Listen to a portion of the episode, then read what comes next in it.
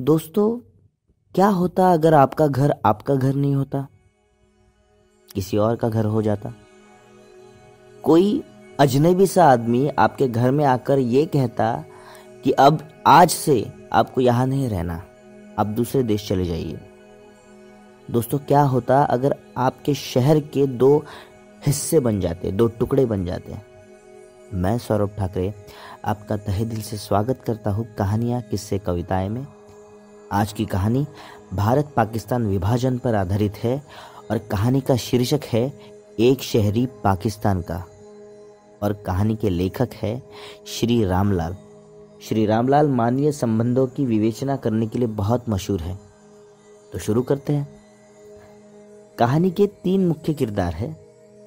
एक बलदेव, दूसरा सुंदरदास और तीसरी सबसे अहम सरस्वती। मुन्नी और मीशा आँगन में उतरी धूप में खेल रहे थे और सरस्वती उन्हें नहला रही थी। छब्बीस, सत्ताईस बरस की खूबसूरत, ऊँची और चुस्त बदन वाली माँ अपने बच्चों को नहला रही थी। उसी वक्त दरवाजे पर दस्तक सुनाई दी। तब सरस्वती बोली, लो, वो भी आ गए। कहा था ना मैंने? वो दरवाजे के पास गई। उसने दरवाज़ा खोला, लेकिन अपने सामने शौहर के बजाय एक दूसरे ही शख्स को खड़ा पाकर सरस्वती दंग रह गई और थोड़ी घबराई। धारियों वाली कमीज, सफ़ेद सलवार और मोटी चप्पल पहने ऊँचा सुडोल आदमी उसके सामने खड़ा था। उसके एक हाथ में एक चमड़े का बैग था और दूसरे हाथ में तह किया हुआ एक मिलिट्री का कंबल। वो बोला, सरस्वती, नहीं पहचाना मुझे। मैं बलदेव हूँ। याद नहीं? सरस्वती उसे हरगिज नहीं भूली थी। वो तो बलदेव को देखते ही पहचान चुकी थी। उसके बाद में बलदेव कमरे में आया और चारपाई पर बैठा। उसने बच्चों की तरफ़ देखा और कहा, ये तुम्हारे बच्चे हैं। सरस्वती खामोश रही। मेरा भी यही ख्याल था कि तुमने दूसरा ब्याह कर लिया होगा।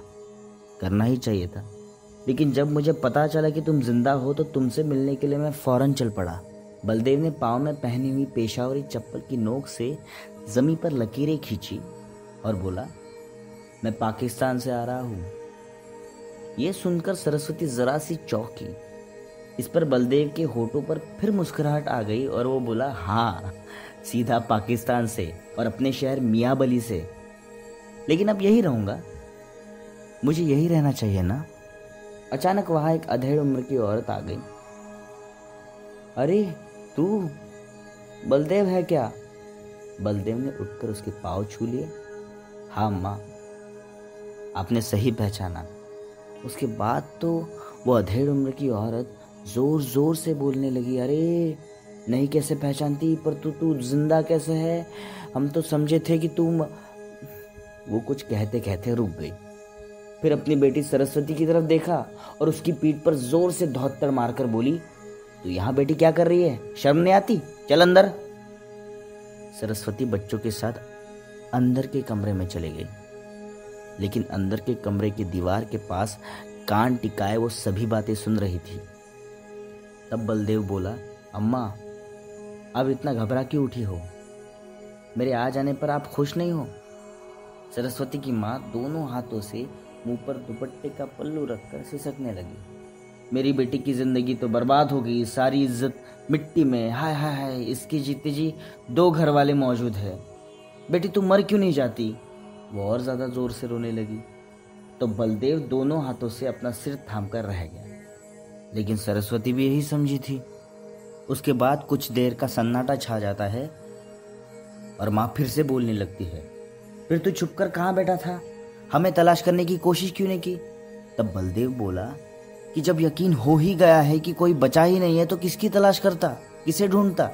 तब माँ उसे जवाब देती है कि सुंदरदास ने इसे सरस्वती को जख्मी हालत में उठाकर हमारे पास कैंप में ले आया। हिंदुस्तान पहुंचकर भी हमारी अब तक सेवा कर रहा है।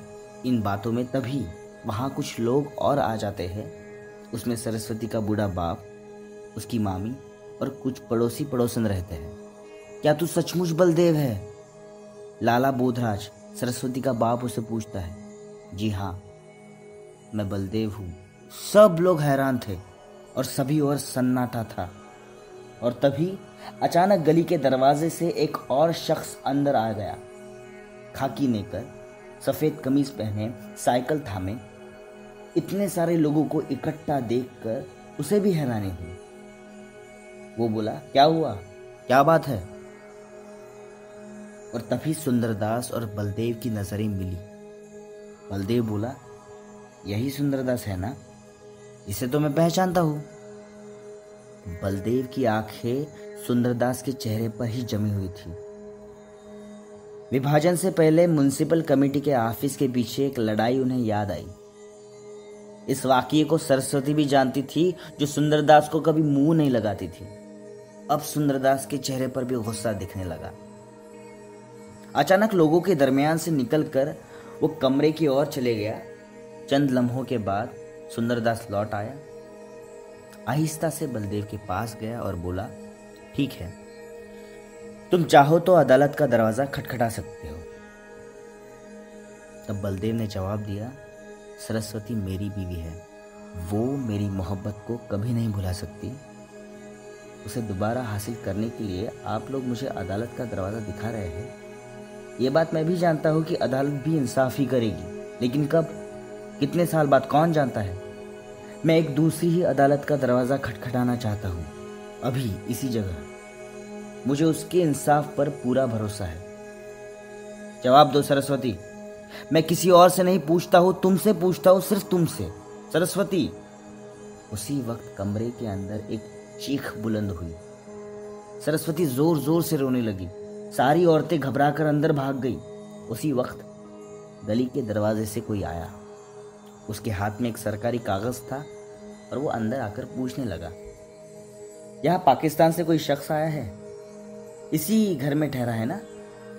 बलदेव ने उसके हाथ से कागज़ ले लिया, कुछ लम्हों तक उसे पढ़ा, फिर उसे लौटाते हुए बोला हाँ वो यही मौजूद है, आज ही लौट जाएगा।